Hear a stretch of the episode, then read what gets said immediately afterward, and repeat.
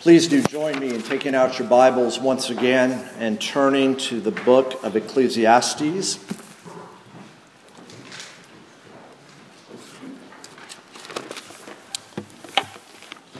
As we turn to God's Word, let's go to Him once again, asking for His help.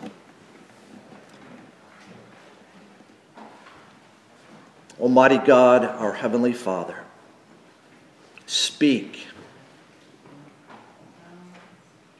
for your people are gathered here this morning to listen. For we pray in Jesus' name. Amen. The question for everyone, uh, the children are welcome to, uh, to answer out loud. Fire in a house, good or bad? Fire in a house, good or bad? Well, it depends, right? It depends. Uh, how about this? Power on earth. Power on earth. Is it good or is it bad? Well, it depends. You know, fire in a house that's contained within a fireplace or a wood stove is good. It's good for heating, it's good for cooking. But fire in a house that's not contained, it's destructive to both life and property. Power expressed through wisdom is good and beneficial. It builds up, it protects.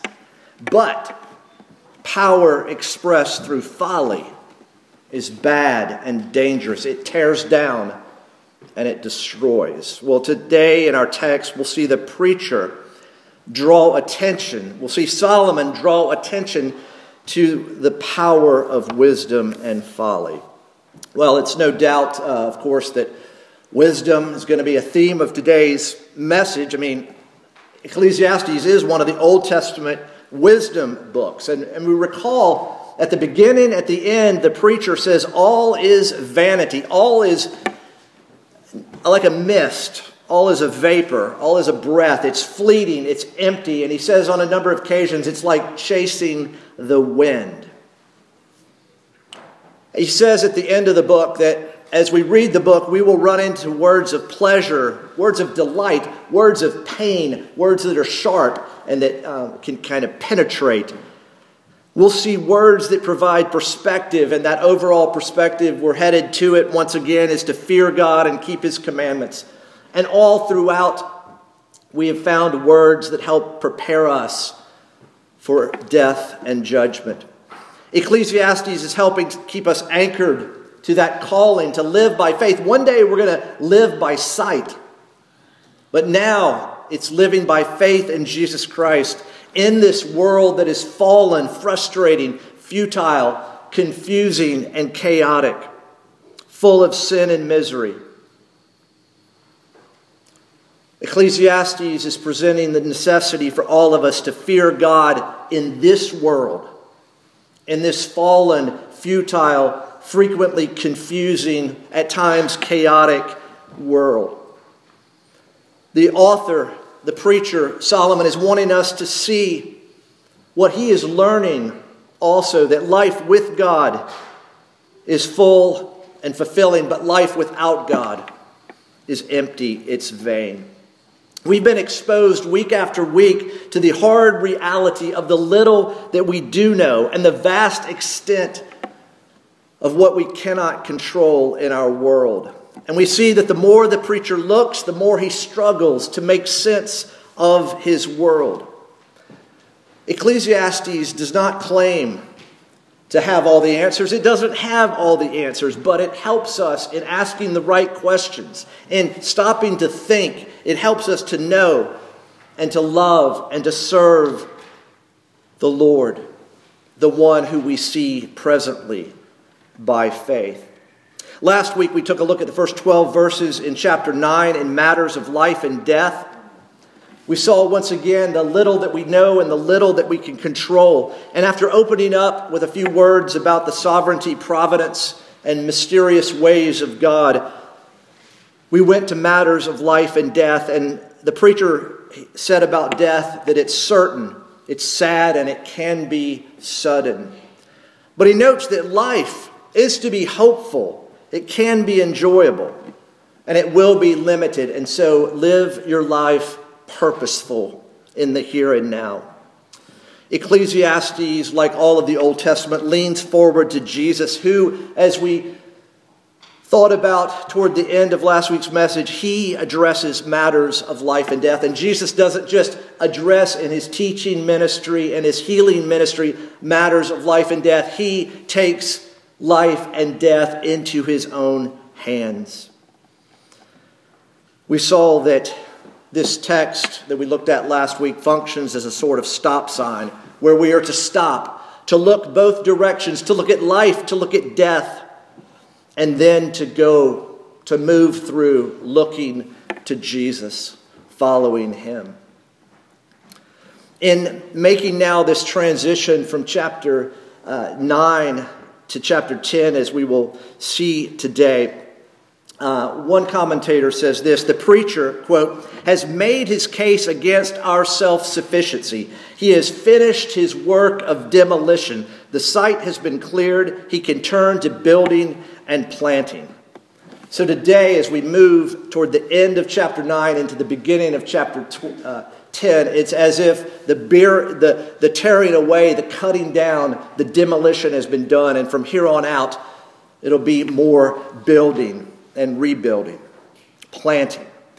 He's got some themes for the upcoming chapters. Uh, chapter 10, be sensible.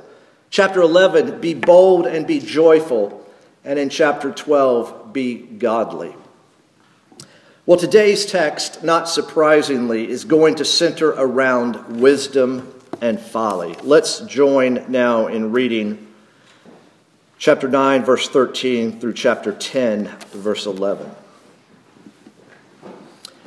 I have also seen this example of wisdom under the sun, and it seemed great to me.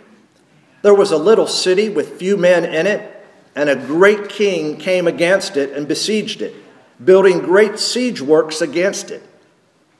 But there was found in it a poor, wise man, and he by his wisdom delivered the city. Yet no one remembered that poor man. But I say that wisdom is better than might, though the poor man's wisdom is despised and his words are not heard. The words of the wise heard in quiet are better than the shouting of a ruler among fools. Wisdom is better than weapons of war, but one sinner destroys much good. Dead flies make the perfumer's ointment give off a stench, so a little folly outweighs wisdom and honor. A wise man's heart inclines him to the right, but a fool's heart to the left. Even when the fool walks on the road, he lacks sense. And he says to everyone that he is a fool. If the anger of the ruler rises against you, do not leave your place, for calmness will lay great offenses to rest. There is an evil that I have seen under the sun, as it were, an error proceeding from the ruler. Folly is set in many high places and the rich sit in a low place. I've seen slaves on horses and princes walking on the ground like slaves. He who digs a pit will fall into it, and a serpent will bite him who breaks through a wall. He who quarries stones is hurt by them, and he who splits logs is endangered by them. If the iron is blunt and one does not sharpen the edge, he must use more strength but wisdom helps one to succeed. If the serpent bites before it is charmed, there is no advantage to the charmer. Well, our approach today will be to unpack and explore what the preacher has to say about the power of wisdom and the power of folly. Uh, the preacher, we will see, is not neutral. In so many words, he will commend the one and condemn the other.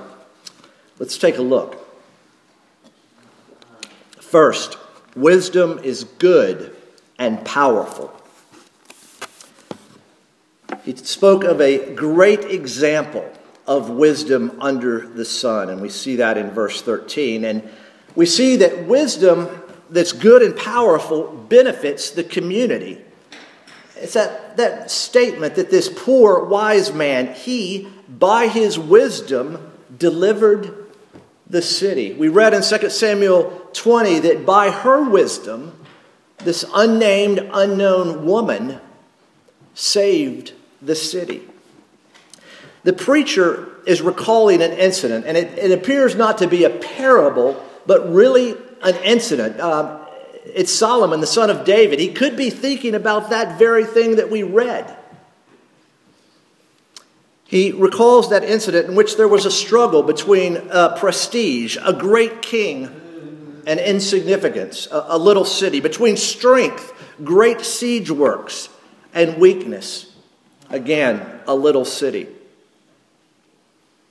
Wisdom benefits the community. The community was saved, it was delivered through the wisdom, through the application of wisdom by this unknown man. We see that not only wisdom benefits the community, but wisdom is quiet. If you jump down to, to verse 17, the words of the wise heard in quiet are better than the shouting of a ruler among fools. This wisdom doesn't draw attention to itself, it's quiet. Here, the idea is not only it's received quietly, that's good, but also given quietly. And notice that wisdom is better. He often is making comparisons. Here, he picks up comparisons. Again, that the wise heard in quiet are better, but also in verse 18, wisdom is better than weapons of war, but one sinner destroys much good. The, the preacher is helping all of us to make comparisons, to evaluate, to, to recognize that there is this and there is that, and one is better than the other. And he's saying wisdom is better. Now, you would think if, if wisdom benefits the community, if wisdom really doesn't ruffle feathers, it doesn't grate, it's, it's a quiet voice then why would wisdom be unrecognized and not appreciated? Did you hear how that narrative account went? Yet no one remembered that poor man. And not only that, but that poor man's wisdom is despised and his words are not heard. Does that mean his further words? We don't know. But sadly, this good thing, this quiet thing, this beneficial thing, this better thing is unrecognized and not appreciated.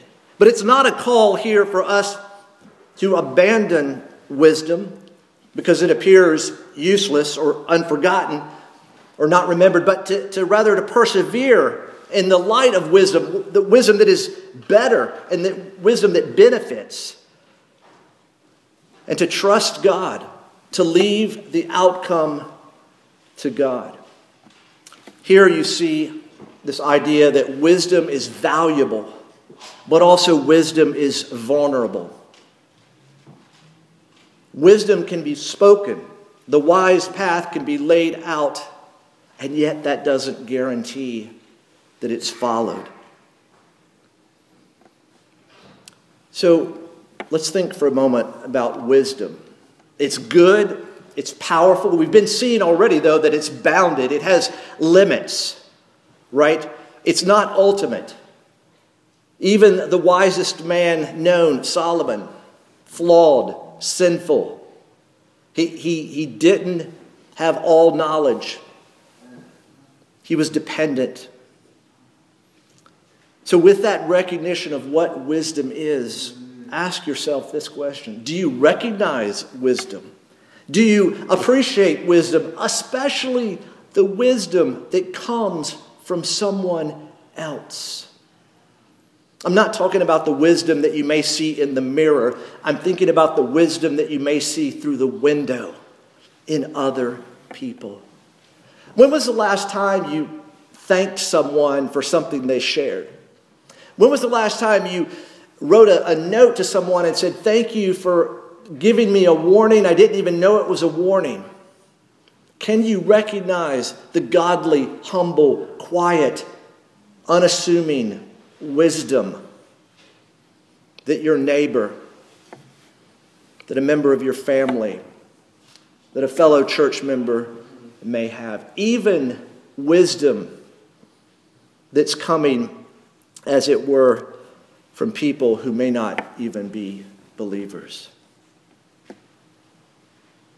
He, over, he, he evaluates wisdom with this great example. It's good, right? We've been talking about it's good and powerful, but, but, now often in Scripture, it's the turning point of something good. But when we were still sinners, Christ died for us, right? It's, it's the, the but that's good. Now, here we see the but that is bad. At the end of chapter 9, one sinner destroys much good. Wisdom is not only unrecognized, wisdom can be thwarted. And so here the preacher is really balancing things out. He's praising wisdom's power and effectiveness. That this wise man can successfully help this city overcome a hopeless situation. And yet, now he goes to the other side of the scale. One sinner can make a mess of things. So we see in our text not only that wisdom is good and powerful, but folly is bad and powerful. And let's hear that principle illustrated in chapter 10, verse 1. Dead flies make the perfumer's ointment give off a stench. Literally, roughly translated, it makes stink, makes bubble up. Now, this illustration didn't first appeal to my smell, as it were. It first appeared to my sight, right? This beautifully smelling ointment. Not, no, not so much lotion, not oil, but ointment. And the fly, the flies have landed on it and the flies are going to die and decay on it. And over time, the beautiful perfumed smell gets overcome by a stench. Here's the illustration dead flies on perfumed ointment. And the principle, of course, is in the rest of the verse. So a little folly outweighs wisdom and honor. The perfume representing wisdom and honor, and yet sin in the sense of folly. What does it do? It outweighs wisdom and honor. A small mistake makes the smell of folly greater than the fragrance of wisdom. I think it's helpful to, to think about other ways that this proverb and kids, this is really important for you as you grow up and as you start making choices and, and decisions outside of mom and dad's care and guidance. Uh, think about this an ounce of folly can destroy a ton of wisdom. You accrue a ton of wisdom, and yet one ounce of folly tips the scales and flips it over. How about this? It takes far less to ruin something than to create it. If you were like me growing up, boys, I built a lot of stuff out of sticks and, and pine needles and, um, and leaves. I'd t- spend an hour building something and about 30 seconds destroying it. I would spend days building the model of a Messerschmitt 109 and just a few seconds blowing it into a thousand pieces. Again, it takes far less to ruin something than to create it. How about this? It's easier to make a stink than to create sweetness, right? Think about how long it takes to, to host a, a dinner party where the table is laid out and the host and hostess are gracious and welcoming everybody to the table and it's glad and joyful, and then somebody Somebody at the table had a bad day at work and they want to express it at the table. The stink overwhelms the sweetness. And how about this one? Wisdom is acquired at great expense, but stupidity comes easily. Wisdom is hard, folly is easy. What an illustration! What a principle. Dead flies make the perfumer's ointment give off a stench. So a little folly outweighs wisdom and honor. We see also in thinking about folly is bad and powerful. Look at verse 3, how the walk of a fool is described. His life, as it were, speaks. In a moment, we're going to talk about the words of a fool also, but, but think about the walk, the behavior it speaks. Now, I think all of us have a tendency to to jump to conclusions based on one thing we see in someone else's life or even in our life. But the, the, the, issue is the walk, the manner, the characteristic. A fool is going to tell you he's a fool, she's a fool by their manner of life, their walk. And one of the areas of walk is not just a person's behavior, but it's their words. And here, and most often, they're talking about the, the outward words, the spoken words that are aggressive and loud. Take no prisoners. But you know, this online world that we live in now, right?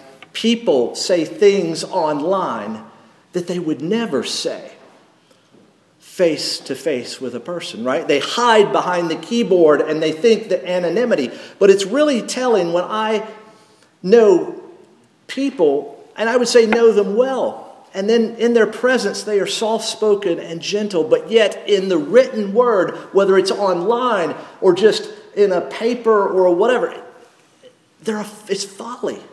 It's aggressive. It tears down, it doesn't build up. The heart, we see, is revealed in the walk. The walk reveals the heart. Look at verse 2. A wise man's heart inclines him to the right, but a fool's heart to the left. Uh, the heart directs the words, the heart directs the walk. We're not talking about politics here, not the left and the right political spectrum. We're talking about ancient culture right versus left, honor or dishonor, blessing or cursing skill or awkwardness, approval or disapproval, uh, right or wrong. Uh, you can go to Judges and see left handedness is linked to incompetence. Uh, you see that the blessing is done with the right hand. And you see even Jesus, when he separates the sheep from the goats, someone's on his right hand, someone's on his left hand. And it's a scriptural indication because it's, it's a cultural thing. The wise is inclined to the right, the, the fool is inclined to the left. The, the wise is upright, skillful, and resourceful. Uh, the fool, the, the one of folly, is one of fumbling and incompetence. If you, if you tack this on to Proverbs in particular, you see that inclined to the right is the correct route, inclined to the left is the path of error. And so Solomon, the preacher, is saying that the fool, and not the wise man. The fool inclines to the left, to the less valuable, to the less good, and at times to the positively wrong. So there's the walk of the fool, the, the heart of the fool, and we see in our text folly in high places. Folly in high places. Um, it's an upside down world. I mean, leadership of all things should be where wisdom is, and yet we see leadership and authority, we see, sadly, folly. We all can see folly.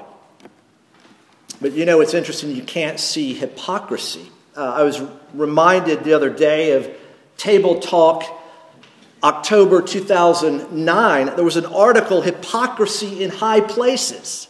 And of all things, a few years after that article was written, the very author of that article, an ordained Presbyterian minister from Scotland, well respected throughout the Reformed world, he got exposed for living a double life. Hypocrisy in high places. He couldn't handle the exposure. He couldn't go to Jesus and ask forgiveness. He took his own life. There's not only hypocrisy in high places, there is folly in high places. And the good news, if there is any good news, is you can't see the hypocrisy, but you can see the folly. They, they're shouts that may override wisdom. And, and folly, unlike wisdom, is drawing attention to itself. The proper response to this folly, in most cases, expressed in a ruler's anger, as we see in verse 4, is to be calm, to be cool, and to be collected. And that's easier said than done, right?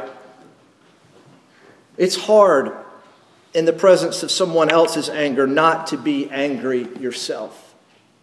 But the preacher is calling the wise route is to be calm, to be cool, to be collected.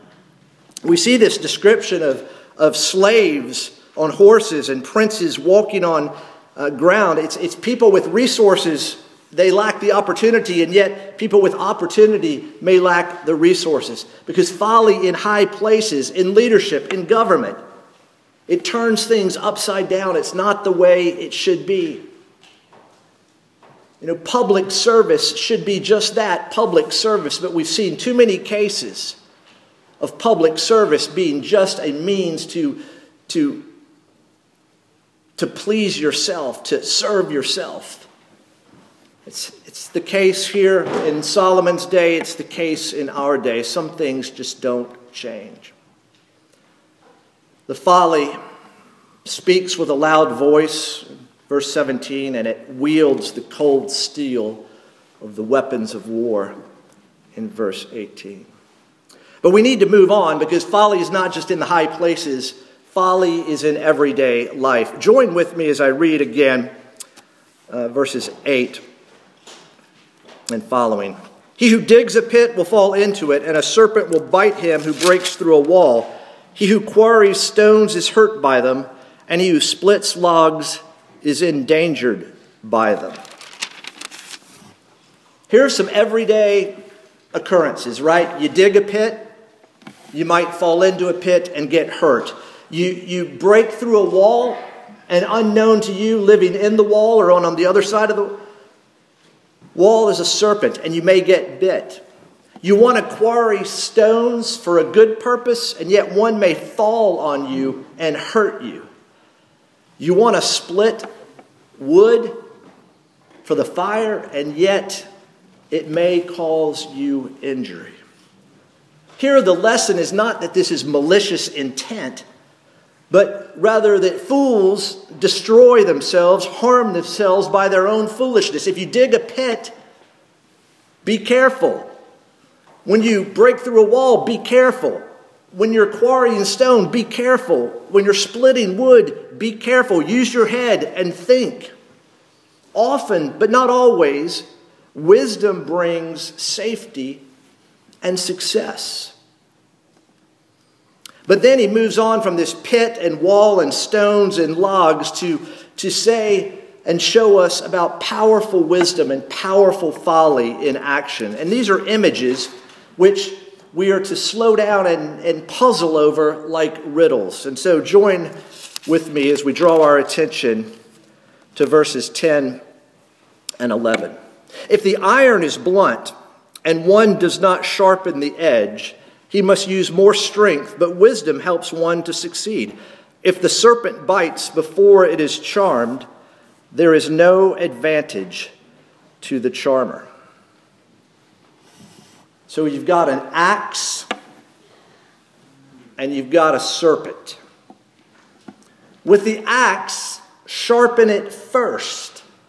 It's, it's wise to sharpen beforehand and save energy, same effort. And here, uh, the danger is not acting, just taking the dull blade and going to work. The danger is not acting. And yet, with the serpent, not sharpen it first like the axe, but charm it first and take immediate action right away. And here the danger is acting too slowly. On the one hand, there's the danger of not acting. On the other hand, there's the danger of acting too slowly. A Navy admiral in World War II, Admiral Arleigh Burke, uh, famous for how he used destroyers uh, in naval warfare, once said this The difference between a good and great officer, speaking of Navy officers, is about 10 seconds. The difference between a good officer and a great officer is about 10 seconds. In other words, what distinguished the good from the great is their ability to size up a situation and take decisive action that was correct. And 10 seconds saved lives, 10 seconds saved ships. The preacher is getting at something like that in these images. The famous Roman poet Ovid said this At times it is folly to hasten, at other times to delay. Sometimes going fast is folly, sometimes going slow is folly. Timing is critical. Timing, in one sense, is everything. You know, if the snake is not charmed, if the serpent is not charmed, um, the handler may get bit. It does no good to lock the barn door, as it were, after the horse has been stolen. So, what is the lesson with this axe and this, this serpent? Be prepared. Work smarter, not harder. John Wayne in The Sands of Iwo Jima as Sergeant Stryker in the Marine Corps said this life is tough, but it's tougher if you're stupid. And that's, in one sense, what the preacher is getting at here. Be smart, be wise, be careful, don't be a fool.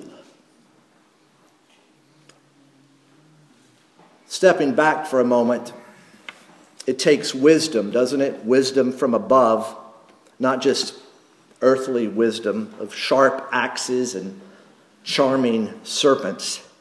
It takes wisdom from God to know whether to take more time to prepare or to act now before it's too late. Our text reminds us that there are two ways to live. It's kind of like Psalm 1, it's kind of like Proverbs as a whole. Two ways to live wisely or foolishly. You know, going back to where we began, that illustration of what most likely is a historical event, a city saved by a wise man. It's not a prophecy of the person and work of Christ, but most assuredly, it is an analogy of the person and work of Christ. You know, that city was saved, was delivered by an unknown man and his wisdom. It helps us understand the person and work of Jesus, who he is, what he did, what he does, and what he will do. Some of you that are just in your mind, you can go from one passage of Scripture to another may, may recall that when Jesus was on trial, Caiaphas, the high priest, advised the Jews that it would be expedient that one man should die for the people. In other words, Caiaphas didn't know at the time that he was kind of falling right into God's perfect plan. He says, guys, it would be wise for one man to die instead of the whole nation. And that's indeed what happened. If you've got your Bibles, turn with me to 2 Timothy. There's a couple of verses, that, or a verse in particular, that shows up right before chapter 3, verse 16. And I think sometimes because it's snug up to a more well known verse, it's not as well known. So, Paul is writing Timothy in chapter 3, and he writes this in verse 14.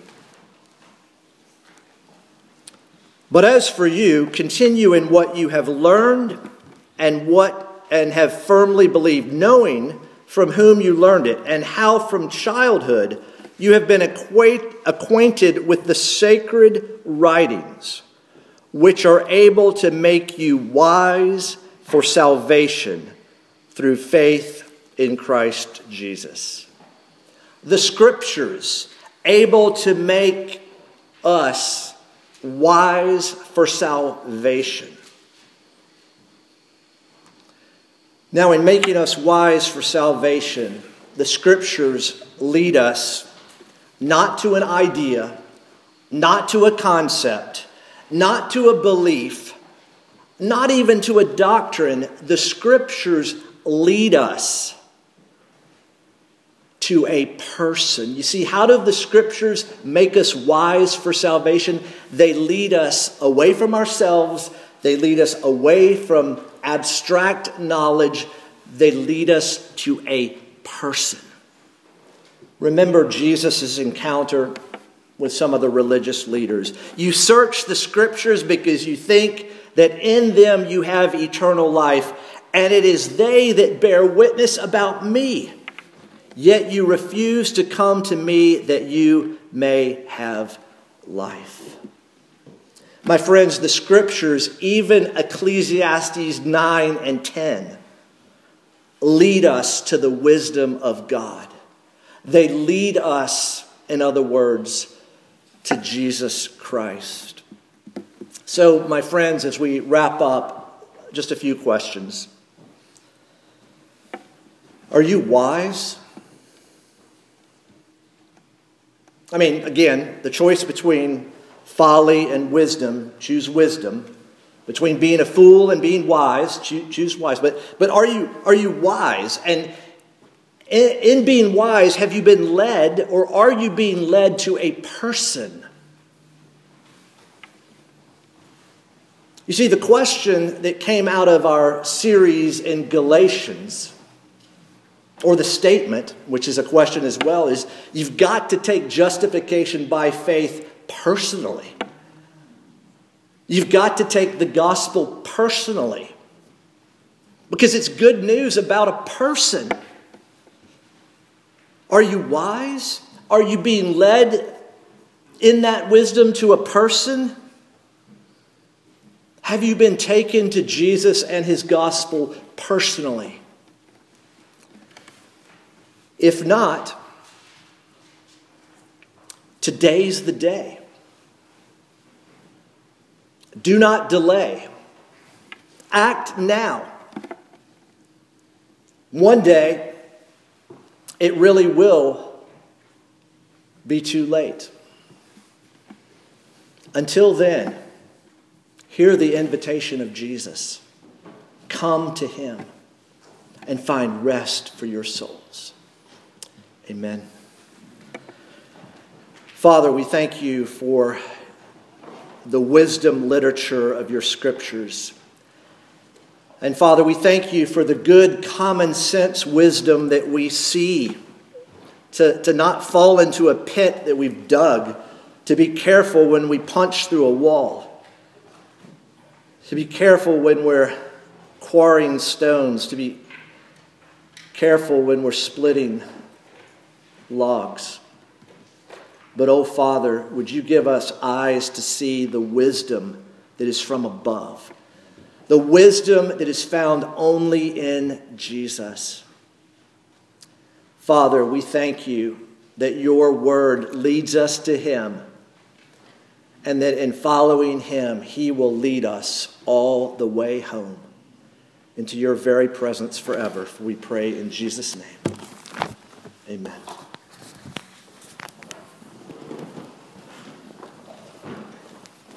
How do you want?